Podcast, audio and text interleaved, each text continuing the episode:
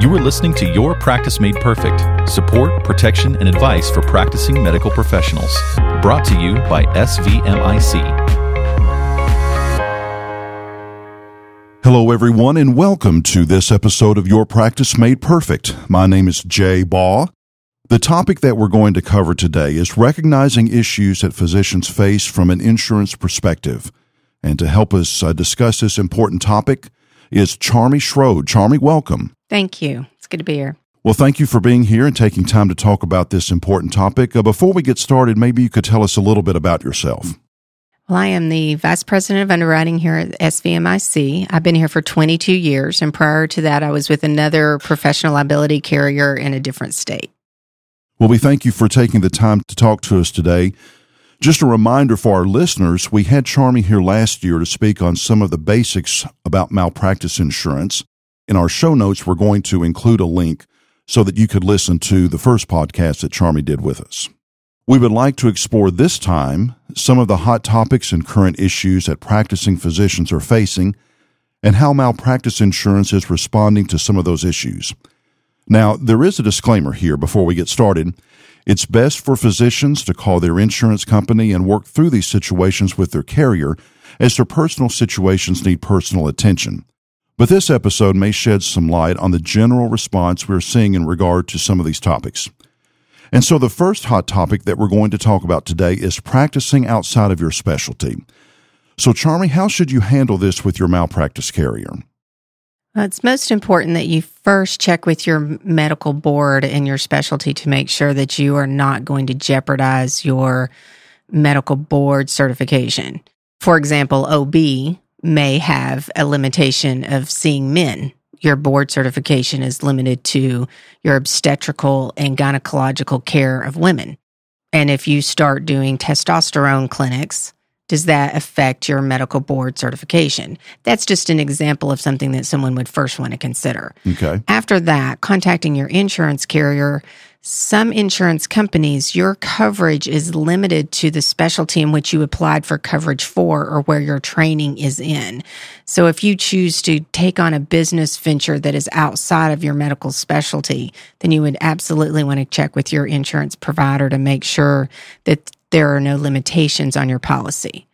Once you do that, some of the questions that they are going to ask would be help us understand how your current training and past experience translates into this other environment. For example, some of the areas that we have seen of physicians practicing outside of their specialty would be an ED doc who now is asked to be a hospitalist. Does the ED training and the ED experience translate well to the environment of being on the floor treating patients for ongoing situations and illnesses and taking that handoff from an ED physician or from a surgeon or so forth. So, does that translate well? We've also seen ED doctors, primary care doctors go into the Medi Spa environment where they are now going to open up a, a, part of their practice or supervise a nurse practitioner who is practicing in a med spa environment. Those types of things would certainly need to be covered and cleared with your professional carrier to make sure that there are no gaps in your coverage. So then we have situations in which physicians go into one area practice of medicine and then they decide maybe at some point in their career to change things slightly and so they need to check with their carrier about whether there's coverage available in those types of situations. Is that right? Exactly. Okay. You know, the practice of medicine has changed drastically. And unfortunately, like any other career field, income and money sometimes drives your decision making. Right, that's true. And some of our physicians are seeing these cash based options to be more appealing in this part time of their career than perhaps the traditional medicine route. So let's talk about another topic that's making the news recently that a lot of people are hearing a lot of things about, and that's about the opioid crisis. Could you speak a little bit on the impact that that has on physicians and on their malpractice coverage? The opioid crisis is certainly a sad situation that we are in, and it's a situation that our physicians have found themselves in unintentionally. If you look back as to how we got to the point that we are now, some of it goes way back to the Medicare scoring of pain, where a physician was scored on the satisfaction or pain level of their patients. And that's where that chart came into play, where you had the faces. You know, this is a grumpy face, this is a smiley face. Yes. Now, where are you at on the scale of faces as far as your pain level? And an orthopedic surgeon, for example, who just sawed and hammered on somebody is supposed to have a patient not have pain. And so, unfortunately, they would prescribe opioids as a source for treating that pain. How that's been managed over the years, I think that's broadly debated. And I certainly don't want to get into that at this point. But I do think that the opioid crisis has hit that in a different way in each state. In the state of Tennessee, for example, there are very strict requirements now on the number of pain pills you can prescribe, opioids that you can prescribe. And if you prescribe more than that, then you need to deem yourself as a certified pain clinic. And then there's certain requirements of how a pain clinic can operate. What this does, though, in doing so, while it has managed the opioid situation from a physician side a little better and putting guidelines around that, some patients who legitimately needed some of those pain medications are unable to get into those centers and get the treatment that they need. So I think that physicians are at a hard place of knowing how to manage pain, treat their patients well, researching alternative pain options. There's been some great research out there on different pain medication combinations away from the opioid situation. Yeah, when I hear someone speaking about the opioid crisis, that's one of the main topics that's covered is alternative methods of trying to address pain that patients are facing. And so it really is unfortunate that the doctors are sort of caught between all of these forces that are happening and they're just trying to do the best they can in order to treat patient pain. Exactly. So, practicing physicians are dealing more these days with increasing their use of extenders, such as physician's assistants and nurse practitioners and CRNAs, and they're increasing the scope of practice for these extenders. So, is this impacting malpractice coverage, and how should doctors approach this with regards to insurance? Every carrier manages the coverage for these allied providers differently. So, you would certainly want to check with your carrier to see if this is an exposure that can be added on to your physician policy, your corporate entity policy, or should the allied provider, healthcare provider have their own independent coverage? You would need to talk through what those pros and cons are and what the coverage is and how they overlap. Some carriers provide independent coverage for their allied healthcare providers. At SVMIC, our extender coverage is an add on to either the physician who is employing that provider or to the corporate entity that is employing that provider. They still have their own separate set of limits. This is somewhat unique. Many carriers take all of those allied providers and lump them into one shared limit. This is something that the entity should really investigate and look at the pros and cons to that, as well as the allied provider should understand that her or his coverage might be limited based on the exhaustion of some other healthcare provider's limit that has already been used. So that would be something they would certainly want to look at is how does each insurance company that they're involved with specifically address the coverage. But at SVMIC, when it comes to covering extender employees such as PAs and nurse practitioners, we have a separate limit of coverage for each person rather than it being all lumped together in one policy, as might be the case with other carriers. You are correct. Okay. So let's change gears a little bit and talk about telemedicine. It continues to grow and to change over time. So, as doctors experience new opportunities in this field of telemedicine, how is malpractice coverage responding to protect them? Telemedicine is a broad term that can be interpreted and used in many different ways, the same word meaning multiple different things. So, I'd like to first just back up and kind of clarify the variations in telemedicine. So, telemedicine in one way would be a physician practice or a large clinic practice that allows some of the existing patients to receive care via telemedicine. Once they're an established patient, then they can call in, they can use their internet to get follow up visits and so forth. We have one clinic that I'm familiar with here that has a great service to their oncology patients. And once they are an established patient, then they can call in and check in with the nurse or the physician via telemedicine and not have to come into the office to have those follow up visits. That is one way telemedicine is being used. Okay. Another way is the broad telemedicine where Cigna and these healthcare providers are pushing for a telemedicine service instead of going in to see a physician or a healthcare provider of any kind. You just log into your computer and get some sort of medical care that way. If a physician is going to sign up to be one of these providers, they first need to make sure they understand that their medical license is state specific.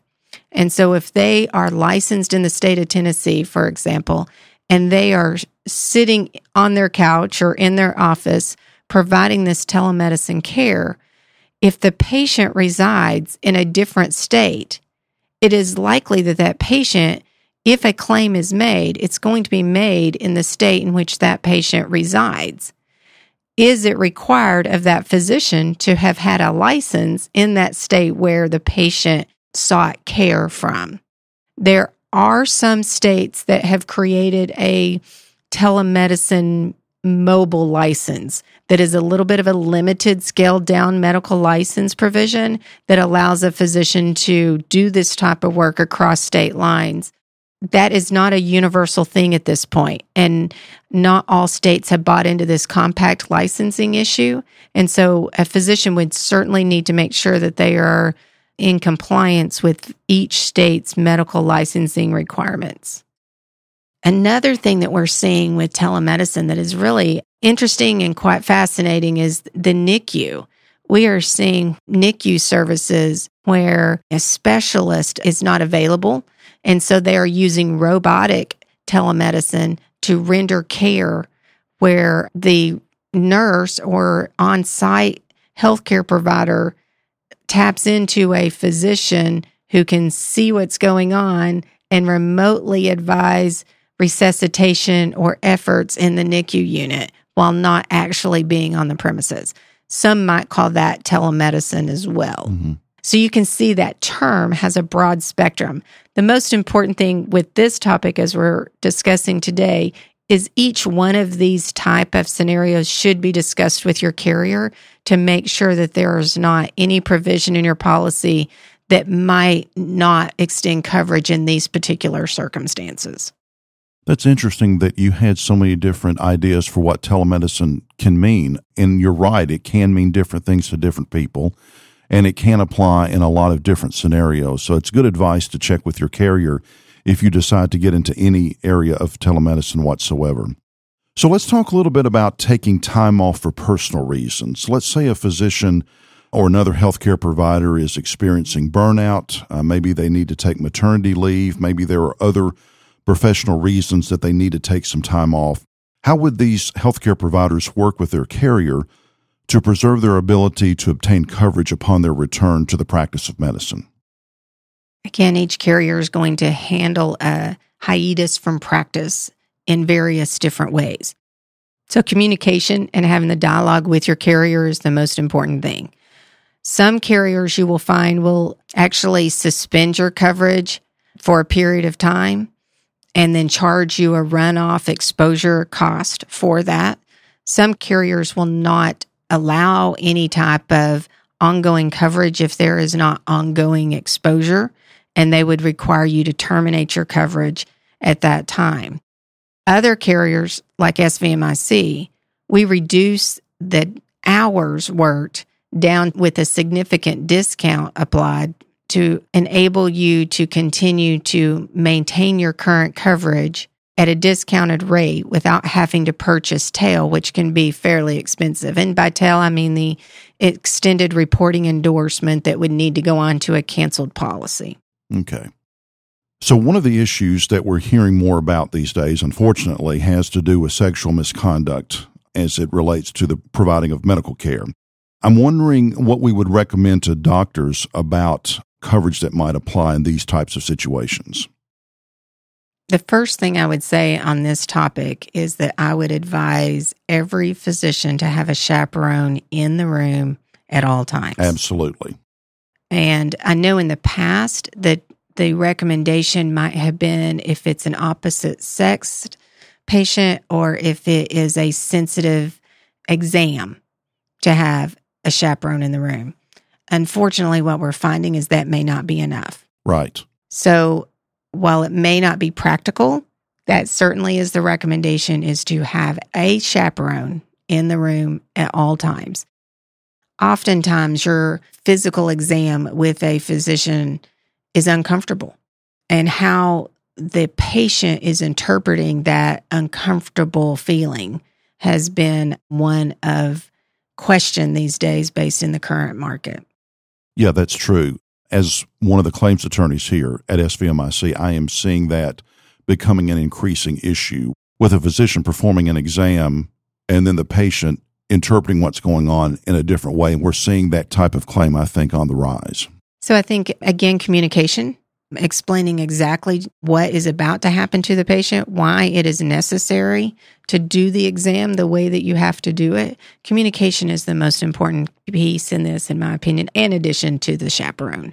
But as far as your coverage goes, your insurance coverage, most policies are going to exclude any inappropriate sexual misconduct of a physician in any way.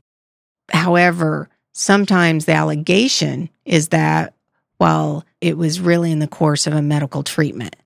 So that's kind of splitting the hairs as far as is the allegation a medical incident or is the allegation one that falls under the sexual misconduct? Each policy probably addresses this a little bit differently.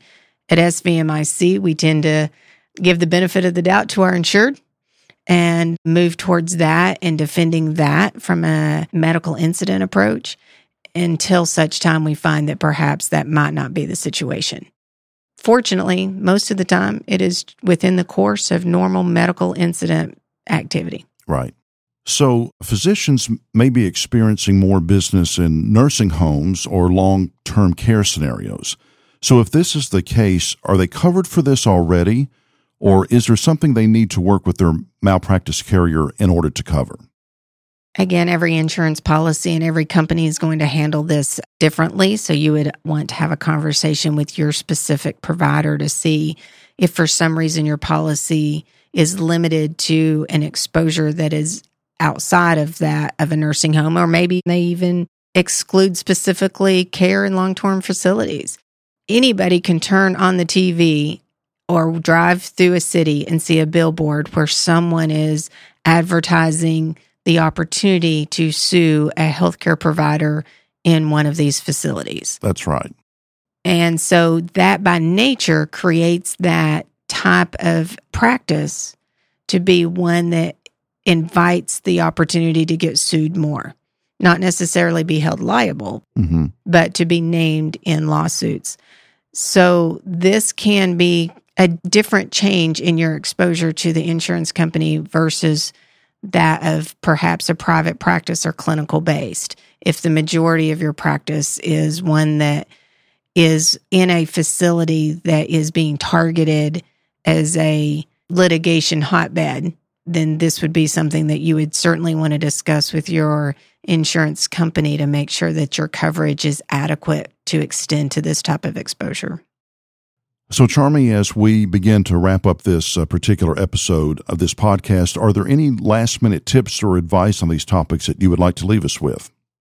I would just like to say that I think that insurance for a physician's practice is one that should be a mutual relationship where the physician is adequately communicating with their provider to make sure that they know what the exposure is.